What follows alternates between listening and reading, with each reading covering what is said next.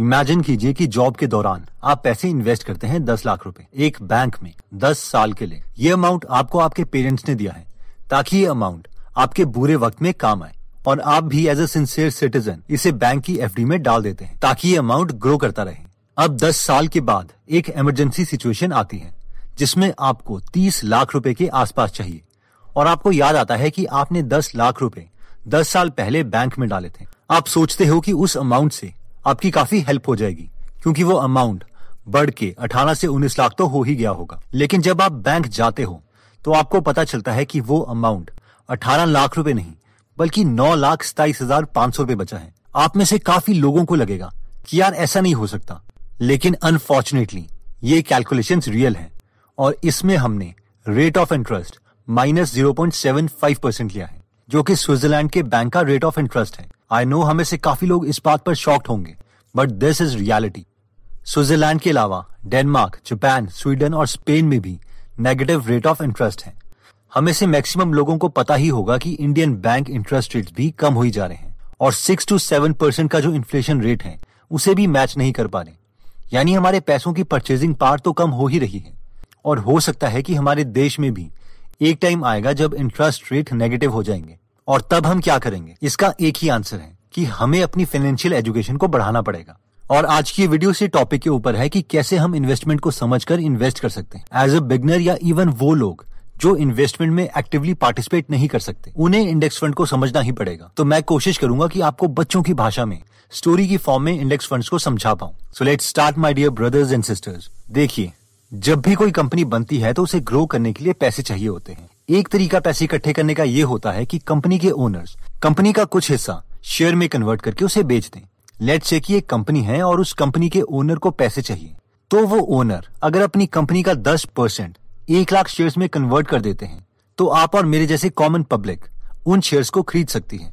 Let's say कि हम सब ने मिलके 10 लाख रुपए दे दिए इस कंपनी को 1 लाख शेयर्स के बदले। अब इससे हुआ ये कि कंपनी के ओनर्स को ₹1 लाख मिल गए अपनी कंपनी के 10% शेयर्स बेचने पर, जिससे वो अपनी कंपनी को ग्रो कर सकते हैं, और हमें एक बिजनेस का छोटा सा टुकड़ा मिल गया जो कि शेयर्स है। अब अगर ये कंपनी ग्रो करती है तो हमारे शेयर्स की वैल्यू बढ़ेगी जो कि बैंक रेट के इंटरेस्ट से ज्यादा हो सकती है। अब आप सोचेंगे यार ये तो सही है, मगर हम ऐसी कंपनीज ढूंढे कैसे जो ग्रो हो? और ऑब्वियसली अगर हम एक बिगिनर है तो ये थोड़ा डिफिकल्ट टास्क है और टाइम कंज्यूमिंग भी। इसलिए अब कई लोग बोलते हैं जो एजुकेटेड हैं कि हम तुम्हें कंपनीज ढूंढ के देंगे जिसके बदले हम उन्हें थोड़ी फीस दे सकते हैं, और इन लोगों को हम फंड मैनेजर्स कहते हैं। बेसिकली फंड मैनेजर वो लोग हैं जो अपनी नॉलेज यूज करते हैं काफी सारी कंपनीज ढूंढने के लिए जो उनके अकॉर्डिंग अच्छा परफॉर्म कर रही होती हैं, और फिर हम सब मिलके फंड मैनेजर्स को पैसे देते हैं। लेट्स से आपने 1 लाख रुपए दिए, मैंने 10 लाख एंड सो ऑन, और ये फंड मैनेजर्स काफी सारी कंपनीज ढूंढ के हमारे पैसे उन सब कंपनीज में डाल देगी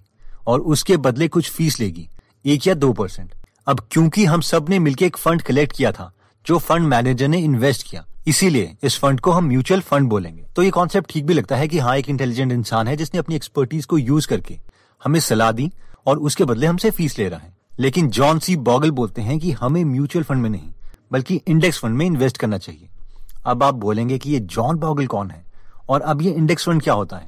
सबसे पहले तो हम देखते हैं कि जॉन सी बॉगल है कौन। John C Bogle Vanguard group के फाउंडर हैं, जो ग्रुप $5.3 ट्रिलियन मैनेज करता है। हाँ, आपने एकदम सही सुना, मिलियन नहीं, बिलियन नहीं, बल्कि trillion dollars, trillion with a T.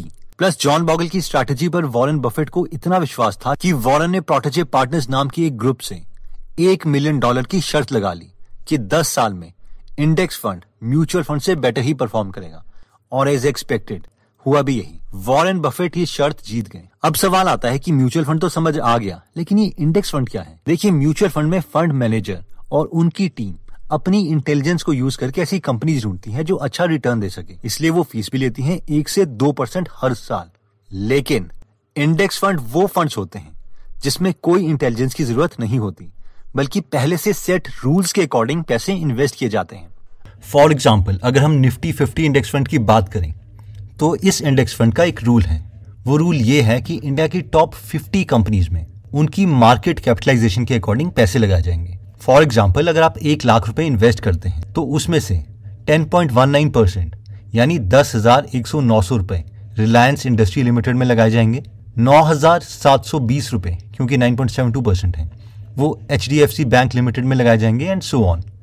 और अगर इनकी मार्केट कैपिटलाइजेशन चेंज होती है तो आपके पैसे भी उसके अकॉर्डिंग शफल किए जाएंगे।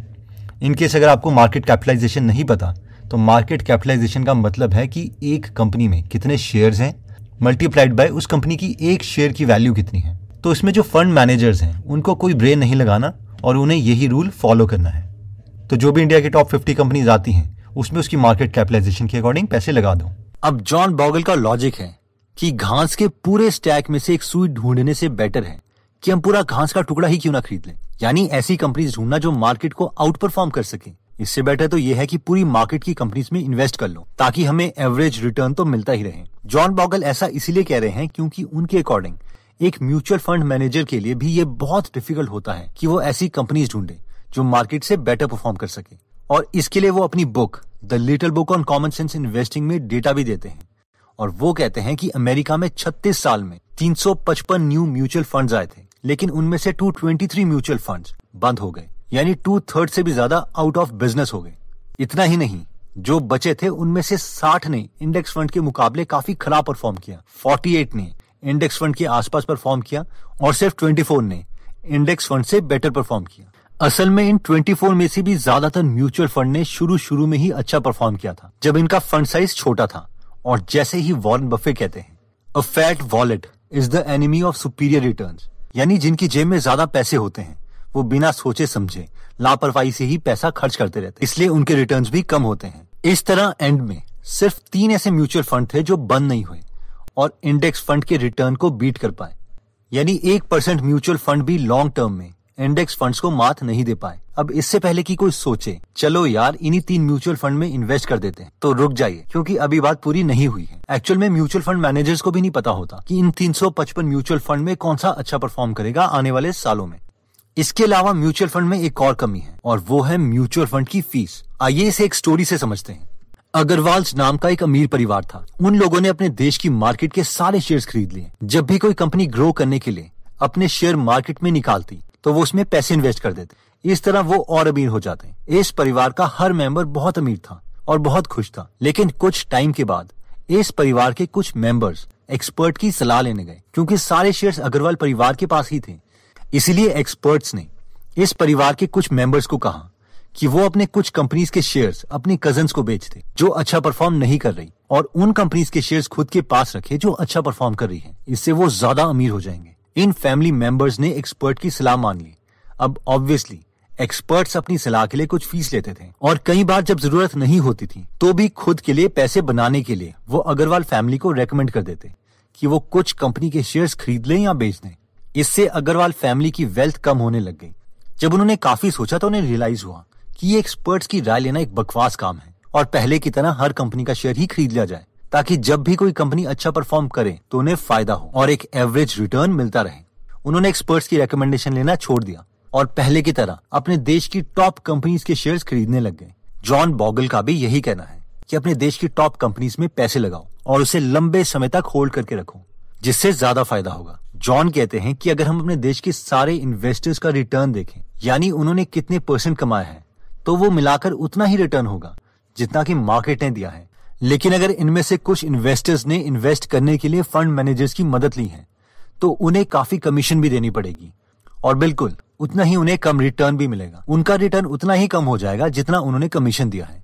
आइए एक एग्जाम्पल से समझते हैं कि अगर हम कमीशन देते हैं या नहीं देते तो इसका हमारे रिटर्न पर कितना असर पड़ता है। इमेजिन कीजिए कि एक स्टॉक मार्केट है जो कभी ज्यादा रिटर्न देती है तो कभी कम, लेकिन एवरेज में हमें 50 साल के लिए 8% रिटर्न मिल जाता है। सोचिए एक इंसान है जो 22 साल की उम्र में इन्वेस्ट करना शुरू कर देता है और 65 साल की उम्र तक इन्वेस्ट करता रहता है। अब आप बोलेंगे इतनी लंबी इन्वेस्टमेंट, तो उसका जवाब यह है कि वैसे भी तो हर कोई लॉन्ग टर्म के लिए कुछ ना कुछ पैसे तो सेव करता ही है, तो इस इंसान ने बैंक के बजाय स्टॉक मार्केट में पैसे इन्वेस्ट करना स्टार्ट कर दिया था जो 8% का रिटर्न दे रही थी। अब इसके बजाय अगर वो म्यूचुअल फंड में पैसे इन्वेस्ट करता है तो फंड मैनेजर उससे 2.5% लेगा, जिसके कारण हर साल उसका रिटर्न 8 - 2.5% यानी 5.5% का होगा। अब अगर ये इंसान एक ही बार में 1,00,000 रुपए 50 साल के लिए 5.5% पर इन्वेस्ट कर देता है तो उसका फाइनल रिटर्न 14,00,000 मिलेगा। लेकिन अगर इतना ही पैसा वो बिना किसी फंड मैनेजर को फीस दिए 8% पर इन्वेस्ट करता है तो उसका फाइनल रिटर्न 46,00,000 होगा, यानी पहले रिटर्न से 300% ज्यादा। नेक्स्ट पॉइंट कहता है कि taxes are cost too. Stock market में कहावत है कि जितना ज्यादा मोशन होगा रिटर्न उतना ही कम होगा, यानी हम जितनी बार अपने फंड से पैसे निकालते हैं हमें उतनी बार गवर्नमेंट को टैक्स देना पड़ता है, क्योंकि उसे हमारी इनकम ही माना जाता है। ये काफी बड़ा खर्चा होता है। ऐसे फंड्स जिन्हें एक्टिवली मैनेज किया जा रहा है उनमें शेयर्स बार बार खरीदे और बेचे जाते हैं। अब आप सोच रहे होंगे कि यार ऐसा क्यों? ऐसा इसीलिए क्योंकि जब जब फंड मैनेजर को लगता है कि कोई दूसरी कंपनी अच्छा परफॉर्म कर सकती है तो वो पुरानी कंपनी के शेयर्स बेचकर आपका पैसा नई कंपनीज में लगा देता है। लेकिन अगर हम इंडेक्स फंड में इन्वेस्ट करते हैं और लंबे समय तक उसे होल्ड करके रखते हैं तो हमें पता है कि हमारा पैसा ज्यादा मूव नहीं करेगा, इसलिए इन्वेस्टर को टैक्स भी काफी कम देना पड़ता है। आइए इसे भी एक एग्जांपल से समझते हैं। जॉन बताते हैं कि पिछले 25 सालों में इक्विटी फंड का एवरेज रिटर्न 10% रहा है, जबकि अमेरिका के इंडेक्स फंड S&P 500 का रिटर्न 12.3% रहा है। अब ये जो म्यूचुअल फंड्स हैं, जिन्हें बहुत ही एक्टिवली मैनेज किया जाता है, इसमें बार बार शेयर खरीदे जाते हैं और बेचे जाते हैं, जिसकी वजह से इन्वेस्टर को एवरेज में 1.5% का टैक्स देना पड़ता है, जिसकी वजह से जो उनका इफेक्टिव रिटर्न है वो 10% minus 1.5% which is equal to 8.5% हो जाता है। अगर हम S&P 500 की बात करें तो उसमें टैक्स 0.6% के करीब है। ये रेट इसीलिए कम है क्योंकि इस इंडेक्स फंड के शेयर्स बहुत ज्यादा खरीदे या बेचे नहीं जाते, इसीलिए इस केस में हमारा इफेक्टिव रिटर्न 12.3% माइनस 0.6% यानी 11.7% के करीब आता है। इसका मतलब अगर कोई 1 लाख रुपए 25 सालों के लिए म्यूचुअल फंड में इन्वेस्ट करता है तो उसे अंत में 6,17,000 रुपए ही मिलेंगे, लेकिन इंडेक्स फंड में 14,90,000 मिलेंगे, यानी म्यूचुअल फंड वालों को करीबन 8,37,000 रुपए कम मिलेंगे। तो अगर अब आप कन्विंस हो चुके हैं जॉन बॉगल की थियोरी से कि index funds are better than mutual funds, तो प्रैक्टिकल एग्जांपल देखते हैं कि इंडेक्स फंड में हम कैसे इन्वेस्ट कर सकते हैं और इसमें कब इन्वेस्ट करें। ओके, अगर हमें इंडेक्स फंड खरीदना है यानी इन कंपनीज में इनकी मार्केट कैपिटलाइजेशन के अकॉर्डिंग हमें इन्वेस्ट पैसे करने हैं, तो हमें एक प्लेटफॉर्म चाहिए यानी एक ऐसा दुकानदार चाहिए जहां पर ये सामान बिक रहा हो। तो मैं just for the sake of example Groww का एग्जांपल ले लेता हूं। ये कोई स्पॉन्सर्ड वीडियो नहीं है, मुझे इनका यूआई अच्छा लगता है तब मैं इसका एग्जांपल ले रहा हूँ। तो सबसे पहला सवाल ये आता है कि ये जो भी प्लेटफॉर्म हम यूज करेंगे लेट्स से ग्रो, तो क्या ये सिक्योर्ड है कि नहीं, या जिस भी प्लेटफॉर्म के थ्रू हम इन्वेस्ट करेंगे उनका हम सर्टिफिकेट देख सकते हैं। तो यहाँ पे ये सेबी का सर्टिफिकेट है, security and exchange board of India limited. तो यहाँ पे सेबी ने इनको ये सर्टिफिकेट दिया हुआ है कि ये एज अ ब्रोकर एक्ट कर सकते हैं। तो एक्चुअली में जो ग्रो की कंपनी है उसका नाम है next billion technology private limited, और ये सर्टिफिकेट आप सेबी की वेबसाइट में जाके भी कंफर्म कर सकते हैं। सेकंड जो डाउट आता है वो ये है कि अगर हम ग्रो में पैसे इन्वेस्ट करते हैं और ग्रो वाले पैसे लेके भागे तो क्या होगा। तो एक्चुअल में ऐसा नहीं होता, हम ग्रो को पैसे देते हैं और जो भी इनकी डीलिंग होती है उसके अकॉर्डिंग जिसमें भी हम पैसे इन्वेस्ट करेंगे वो पैसे उस प्लेटफॉर्म में चले जाते हैं। लेट्स से अगर हम ICICI का prudential technology direct plan growth खरीदते हैं तो एक बार अगर ट्रांजेक्शन हो गई है तो पैसे ICICI के पास होंगे, ना कि ग्रो के पास। जब हम इसमें इन्वेस्ट करेंगे तो ये ICICI वाले हमें ईमेल भी सेंड करते हैं कि आपके पैसे हमारे पास आ गए हैं, हम इनके बैंक में जाके भी कंफर्म कर सकते हैं। अब अगर बैंक ही भाग गया तो ऑब्वियसली हम कुछ नहीं कर सकते। तो जिस भी बैंक में आपको भरोसा है उसके एक्सपेंस रेशियो के अकॉर्डिंग वगैरह जैसे भी आप डिसीजन लेना चाहते हैं ले सकते हैं, क्योंकि कोई फर्क नहीं पड़ेगा। At the end of the day सबने ये रूल ही फॉलो करना है और इसी के अकॉर्डिंग पैसे इन्वेस्ट करने हैं। I hope you got the point. तो अब मैंने यहाँ पे 2 एग्जाम्पल लिए हैं। पहला मैंने एक उठाया है नॉर्मल म्यूचुअल फंड का एग्जाम्पल और सेकंड मैं उठा रहा हूँ एक इंडेक्स फंड का एग्जाम्पल।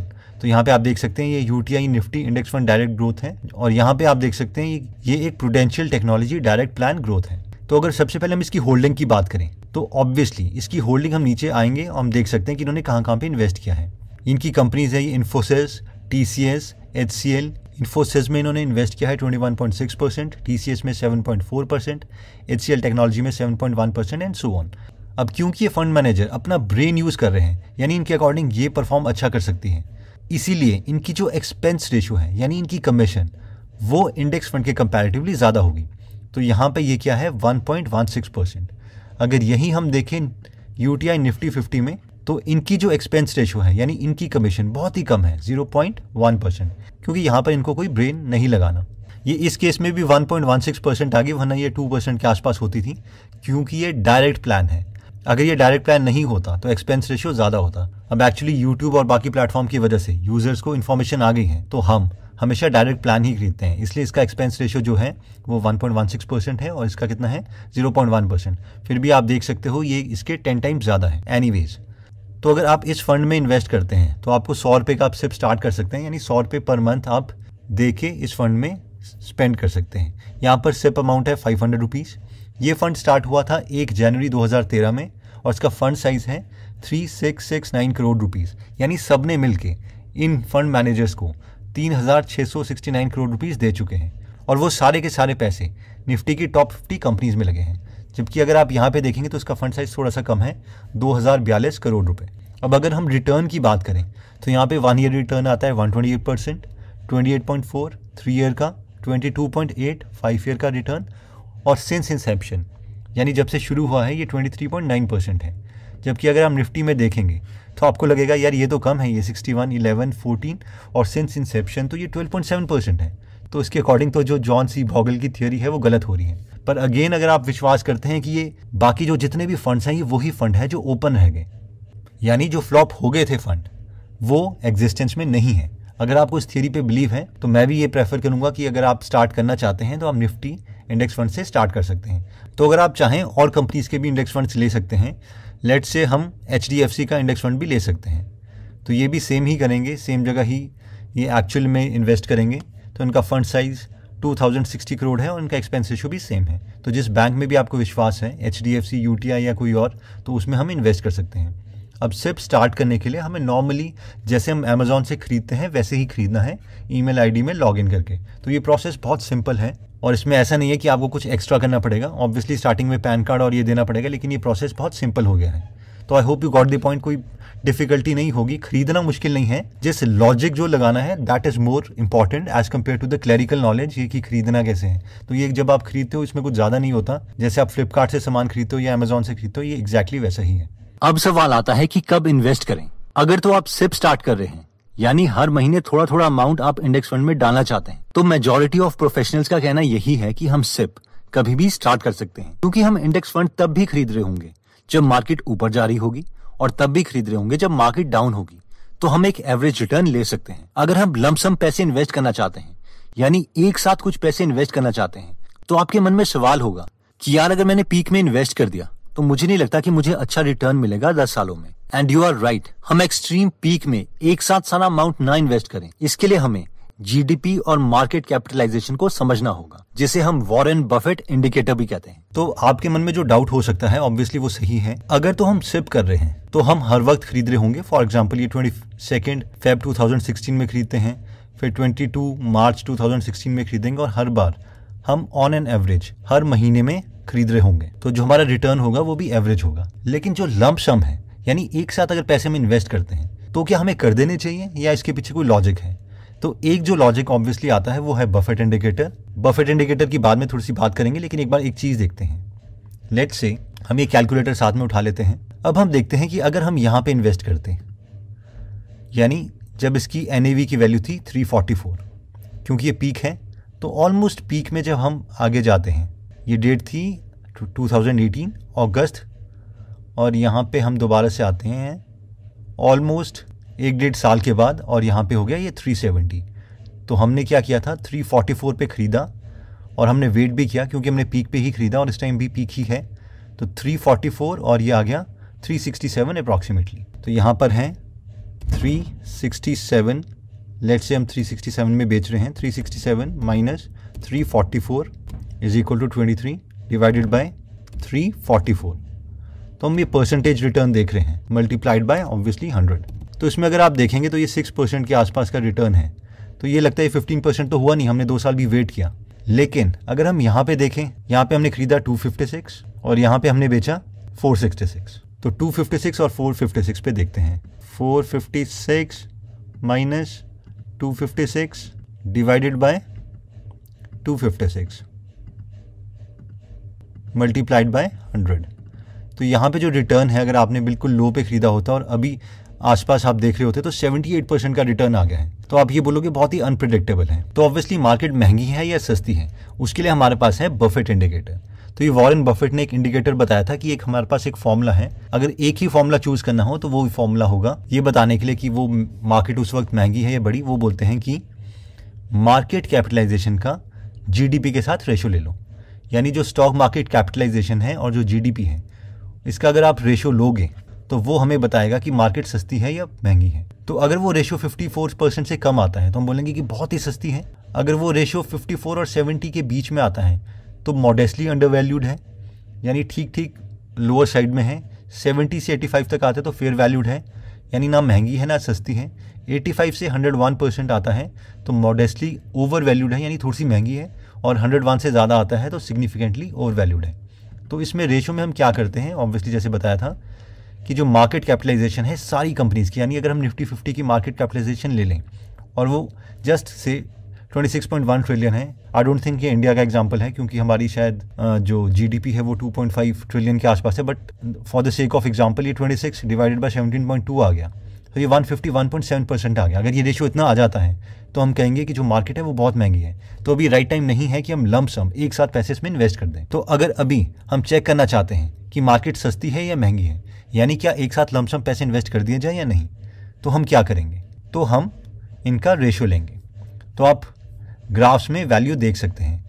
ओके, तो ये इंडिया की जीडीपी है और ये मार्केट कैपिटलाइजेशन है। तो अब हम क्या करते हैं, इनका रेशियो लेते हैं। तो सबसे पहले इंडिया के टोटल मार्केट कैप देखते हैं, यानी कंपनीज, सारी कंपनीज को अगर हम ऐड कर दें तो उनकी टोटल मार्केट कैपिटलाइजेशन क्या आएगी, वो आएगी 183,225 बिलियन रुपीज़। तो इसको हम लिख लेते हैं 183,225 डिवाइडेड बाय इंडिया की जीडीपी इस वक्त क्या चल रही है।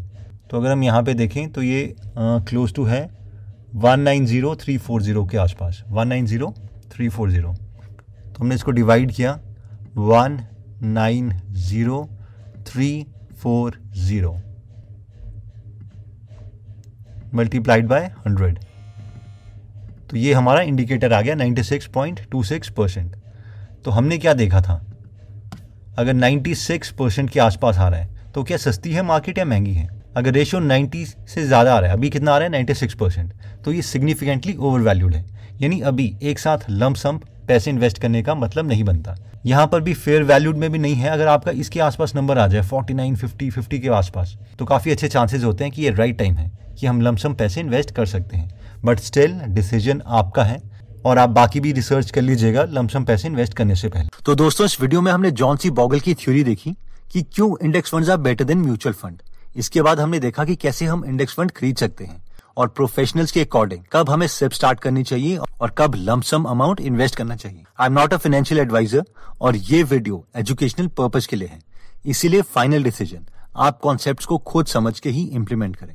एनीवेज दोस्तों, अगर आप और ग्रेट आइडिया सीखना चाहते हैं अमेजिंग लोगों की अमेजिंग बुक से, तो आप गीगल एप्लीकेशन डाउनलोड कर सकते हैं जहां पर 140 से ज्यादा बुक समरीज फ्री में हिंदी में अवेलेबल है और हम हर हफ्ते एक बुक समरीज में ऐड करते रहेंगे। तो अगर आप इस नॉलेजेबल ऐप में इंटरेस्टेड हैं तो इसका लिंक मैं डिस्क्रिप्शन और फर्स्ट कमेंट में दे दूंगा। ये ऐप iOS और एंड्रॉइड दोनों में अवेलेबल है। एनीवेज दोस्तों, अगर आपको लगता है कि ये वीडियो आपके किसी फ्रेंड या फैमिली मेंबर के काम आ सकती है तो ये वीडियो आप उनके साथ जरूर शेयर करें। अगर आप ऐसी नॉलेजेबल वीडियोस मिस नहीं करना चाहते तो सब्सक्राइब करने के बाद बेल का बटन दबाना मत भूलिएगा। आप कमेंट करके ये भी बता सकते हैं कि आप नेक्स्ट वीडियो किस टॉपिक पर चाहते हैं। जल्दी हम आपसे दोबारा मिलेंगे। जय हिंद।